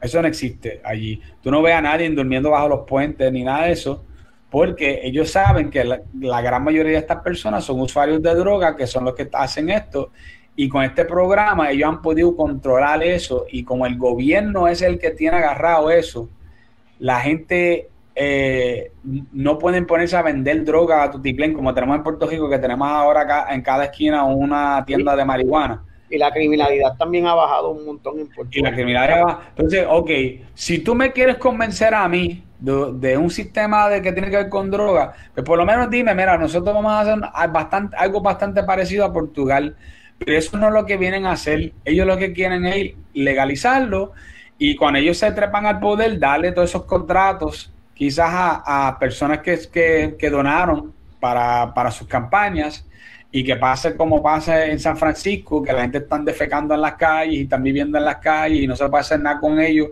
porque ya no se cree en este sistema de salud pública donde había unas instituciones donde tú ponías personas que tenían problemas mentales y, que tú pudieras encerrar a las personas.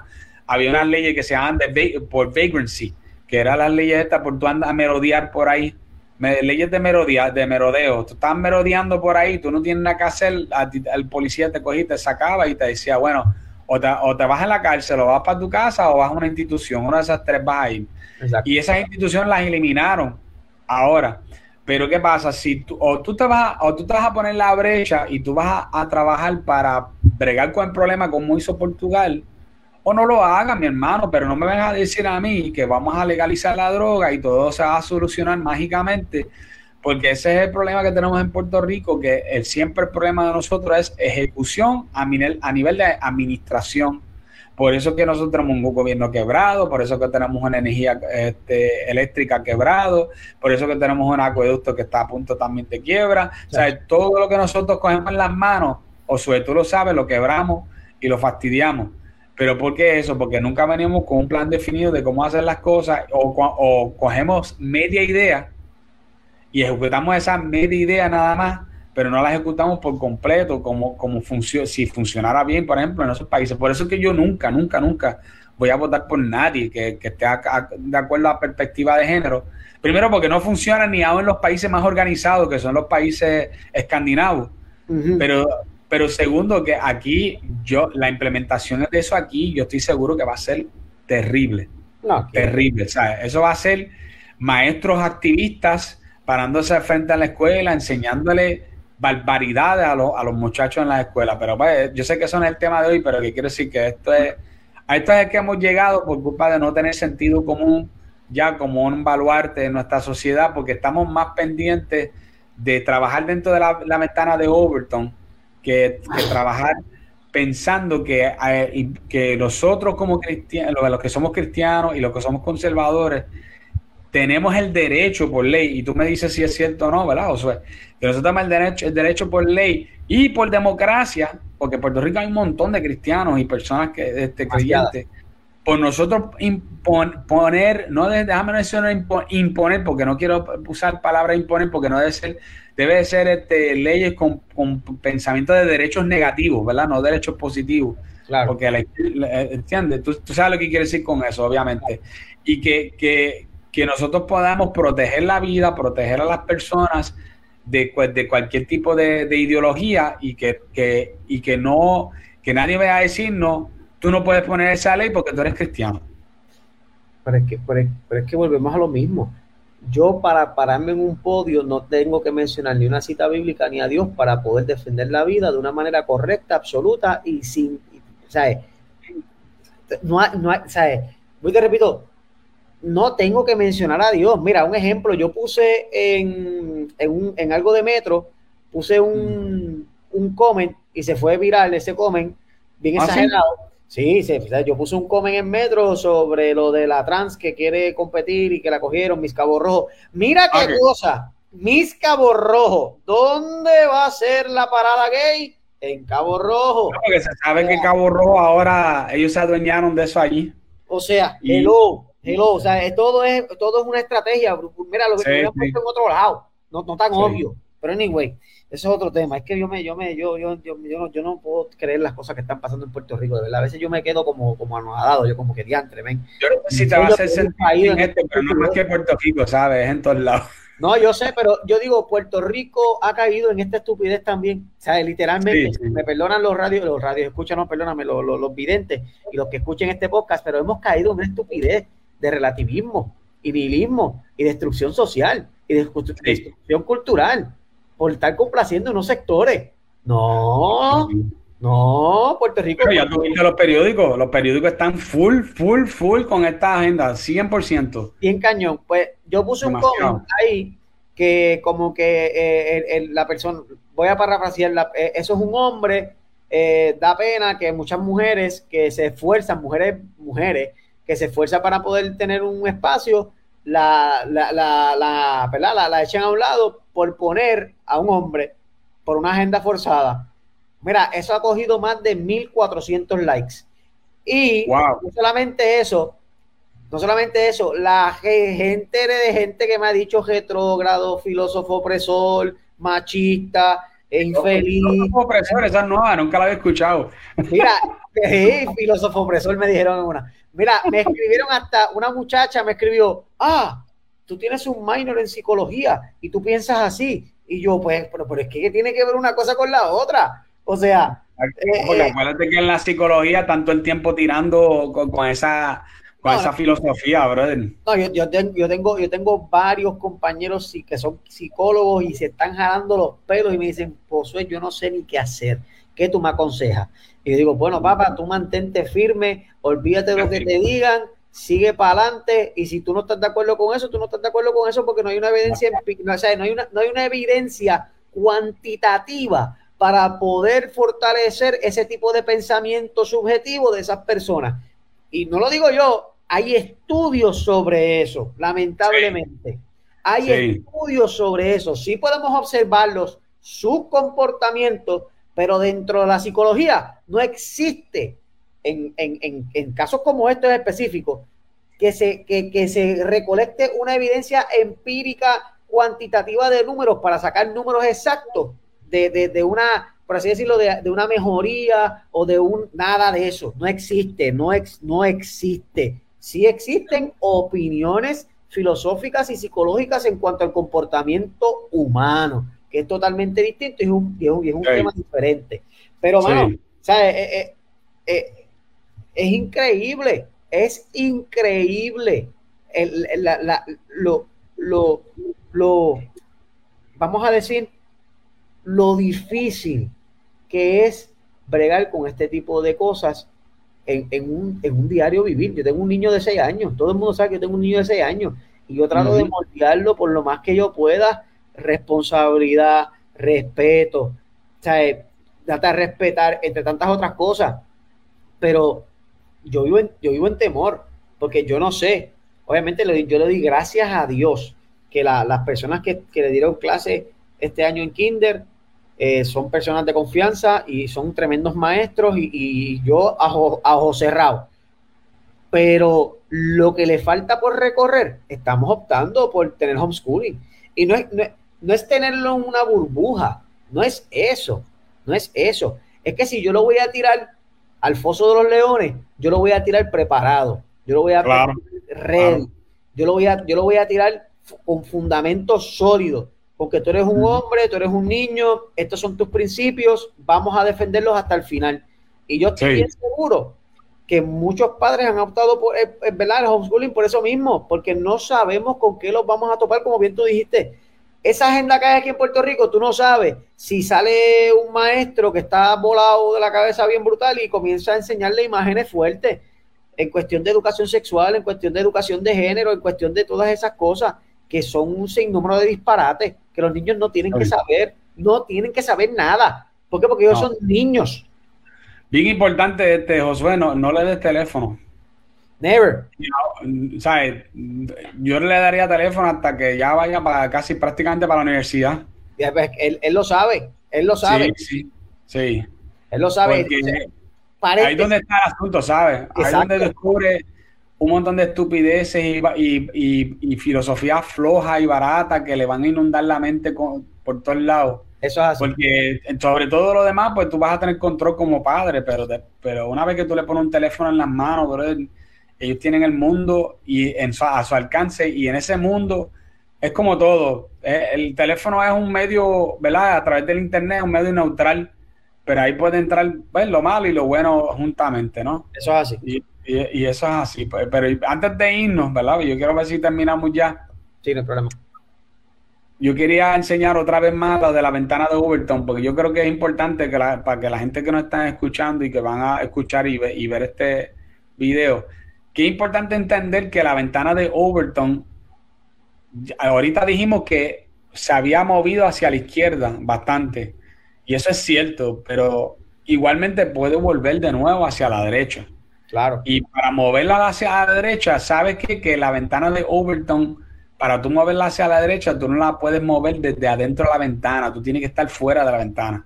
Yes. Tú tienes que estar en el lado donde la gente te están diciendo radical mínimo. Si a ti no te están diciendo radical, si a ti no te están diciendo eh, retrógrada, yo me preocuparía más, si a ti no te están diciendo homofóbico, transfóbico, todas estas cosas, yo me preocuparía más que si no te están diciendo nada. porque entonces tú estás dentro de la, de la ventana de Overton y para, para ellos tú no eres una amenaza. Una amenaza, exactamente. exactamente.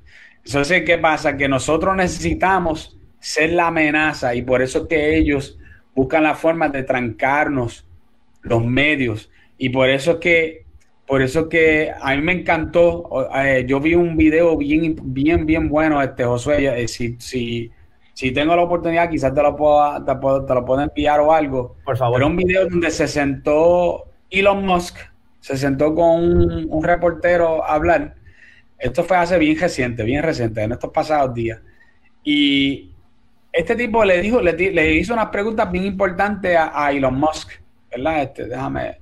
Y él le dice, él, le dice a, Elon Musk, Elon, tú sabes que tú te, tú te pasas poniendo tus opiniones en redes sociales, donde todo el mundo las puede ver, y yo creo que tú estás espantando gente que pueden anunciarse en, en Twitter, porque no quieren asociarse a Twitter porque piensan que Twitter este es un lugar donde, donde hay demasiada mucha gente de derecha.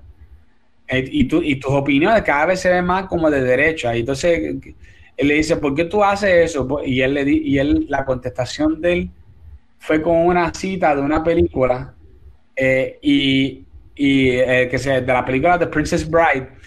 Y él le dice, y el reportero le dice sobre la cita, o sea que a ti no te importa. Y básicamente él dice ahí mismo, eso es correcto. A mí no me importa lo que la gente piensa. Así mismo él lo hace. Y eso es, y voy a volver de nuevo aquí, es ubicarse en la parte de afuera de la ventana de Overton. En la parte de afuera de la ventana de Overton, tú no caes bien a la gente. En la parte de afuera de la ventana de Overton, la gente te dicen, te dicen homofóbico, transfóbico, aquello, lo otro. Pero si tú sabes que tú tienes la verdad en la mano, que tú vas con, con lo que es correcto, tú no le puedes coger miedo a la ventana de Overton, a, estar afuera, perdón, de la ventana de Overton. Deja la parte de adentro de la ventana de Overton para, las ovejitas que no le importa, ¿verdad? Que, siempre quieren estar este, al día, ¿verdad? Con la cultura. Los que son, los que estamos en esto, ¿verdad? Este, Josué, tú, este, ¿verdad? Eh, eh, por ejemplo, Michael Castro, y hay un un montón de gente más que están bregando con esta guerra cultural, es importante que nosotros entendamos que esta, esto, esto no va a ser de la esto no va a cambiar de la noche a la mañana, pero necesitamos que la gente que estén con nosotros, que ven nuestros podcasts, que ven los videos, que ven lo que nosotros escribamos, que no se amedrenten y que estén y que, que, que, se sientan privilegiados de estar fuera de esa ventana de Overton, porque lo que ellos creen y lo que ellos saben es superior a lo que está dentro de esa ventana pero por mucho. No, y, es cierto, o sea, el caminar con el populismo es un camino, perdonando la redundancia, a la destrucción. Punto y se acabó. Es un, eso, que vamos. Tú caminas con el populismo, vas a caminar rumbo a la destrucción. Y, y es bien triste que un país como Puerto Rico, que siempre se ha, catalogado como conservador, como, como, como, como, una, como un país que guarda sus tradiciones, que guarda sus principios, entre tantas otras cosas, comienza a deteriorarse por un mover de minorías que lo que hacen es ladrar, ladrar, ladrar y ladrar hasta que encuentran lo que quieren, por culpa de personas que no se, no se atreven to stand their ground. O sea, o sea, we gotta stand, your ground. Esa es, la, frase, stand your ground. Stand your ground. Olvídate de las personas, como dice, como dijo este Chris, como dijo este que situaba Elon Musk. Mira, a mí no me importa. Tú quieres pensar de mí que yo soy un homofóbico, chévere. Tú quieres pensar de mí que yo soy un radical, chévere. Tú quieres pensar de mí que yo soy un ultraconservador de derecha, ultra qué sé yo, quejallo, yo no sé qué, todos los, adjetivos, adverbios, todo lo que me quieras decir. Excelente Tú sabes que yo vivo con mi vida tranquila, una vida espiritual hermosa, una vida de padre que tú no tienes, no hay explicación. Tengo mi trabajo, la gente me llama para un sinnúmero de cosas y estoy bendecido por Dios en todos los aspectos. Amén. Así que usted, mira, una vez, una, mira, una vez me dijeron que me iban a matar. Fue vacilón. Me dijeron, ah, si yo te veo por ahí, te voy a matar, que si esto es lo otro, bla, bla, bla. Y yo, no hay ningún problema. Dios te bendiga, hermano. Y la realidad del asunto es que cuando tú, como yo puse ahorita en mi, Facebook personal, una página que es bien, bien, bien, bien popular en Ponce. Le dio me divierte a mi, a mi foto de perfil. Yo dije, si esta página le dio me divierte a mi foto de perfil de mi página de Filos y más con Josué Pagán, algo estoy haciendo bien. Bien. ¿Por qué? Porque tú no le vas a prestar atención a alguien que está haciendo las cosas como el populismo lo hace. Exacto. todo el mundo lo hace. No, tú le vas a prestar a la persona, atención a esa persona que está, que está remeneando tu palo, que está diciendo, espérate, esta persona está vociferando por todos lados y, se está, y está sonando su nombre. Así que, hermanos conservadores, yo les exhorto que lean, yo les exhorto que sigan con sus principios, que no dobleguen, que sigan hacia adelante hasta encontrar la victoria. Y como dice Chris, yo lo reafirmo, si tú estás fuera de la ventana de Overton, tú estás haciendo las cosas bien. ¿Por qué? Porque sigues preservando tus principios, sigues preservando tus valores y sigues preservando la moral, que es una moral digna de verdad, que es la moral judeocristiana y la moral de Dios. ¿Por qué? Porque no hay nada, y lo vuelvo a repetir, no hay nada más poderoso que sostener esa moral en tu vida. No somos perfectos por ser cristianos ni ser creyentes de Dios, ¿verdad? No somos perfectos, no somos ultramoralistas, pero sí tenemos un sostén para poder establecer nuestros fundamentos como familia y como hombres y mujeres de principios y valores. Josué, ¿dónde te puede conseguir la gente? Pues mira, ahí mismo dice Filos y más con Josué Pagán, Filos y más con Josué Pagán en Facebook. Me pueden seguir, ya vamos casi a 3.000 seguidores, seguimos creciendo. Bueno le damos la gloria a Dios. Este, prontamente espero dar más noticias sobre otros temas que yo sé que mucha gente me está preguntando en privado, pero todavía sigo siendo aspirante para un puesto político, todavía no me han certificado, todavía falta un proceso, pero sigo aspirando para este, lo que sería el Senado para el distrito número 5 de Ponce, pero todavía no me han certificado, ¿ok? Este, para que la gente lo sepa, lo hago aquí público. Disculpa que lo haga en tu plataforma, ¿verdad? No, no, al contrario. Este, Impulsar lo bueno. Pero eh, eh, vamos a estar en Ponce, son 15 municipios y esperando la gran noticia y esperando otros procesos que faltan durante este transcurso que ha sido uno de mucho aprendizaje y de mucha, de mucha humildad. Porque mira que me, he estado un poco como inactivo en las redes porque es que he estado leyendo, he estado poniéndome al día, he estado haciendo un sinnúmero de cosas que, realmente me quitan mucho tiempo y este, uh, eh, eh, y eso que no, y eso que no ha pasado nada todavía, no, no me imagino cuando si, si, me, si me certifican cuando empiece el, el, el, juego de verdad. Ay, que la cosa se pone bravo. Pero estamos para eso, por eso es que lo hicimos, porque tengo fe que Puerto Rico va a despertar, tengo fe que mi Ponce me va a respaldar, y no solamente mi Ponce, sino que todas las personas conservadoras que sean parte que tengan esa misma línea de pensamiento que yo tengo en, preservar la familia, preservar la libertad, preservar la educación y la libertad económica, creo, creo y tengo fe que nos vamos, ¿verdad? Nos vamos a encontrar con, un gran logro en el transcurso del 2024. Excelente. Mira, pregunta ahí Luisiani que si todavía tu libro está en venta. Mi libro está en venta. Eh, cualquier cosita me pueden escribir en el inbox. Este, si no, si no, eh, si no, eh, sin, sin, Dios mío, si eres de Ponce, está en el Candil, si eres de Río Piedra, creo que me quedan varias en la librería mágica de Río Piedras, si no, pues yo con, mucho gusto te lo envío por, por, correo y este me, escribes por inbox, me escribes por inbox, mano, y coordinamos, conmigo no hay ningún problema. Excelente, excelente.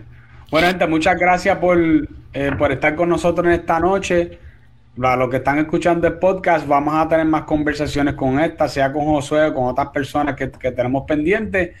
Eh, otra vez eh, le, pido que por favor, los que estén escuchando, que le den like al, al, video, si es, si es por, por Spotify o por, o, por Apple eh, Podcast, le pueden dar un rating de cinco estrellas al, a los que están escuchando.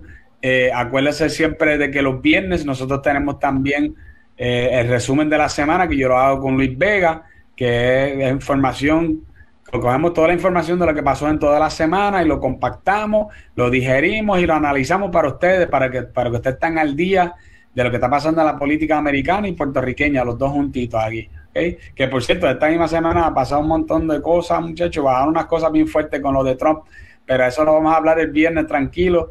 Eh, gracias como siempre por estar con nosotros. Muy buenas noches, los queremos un montón. Se cuidan.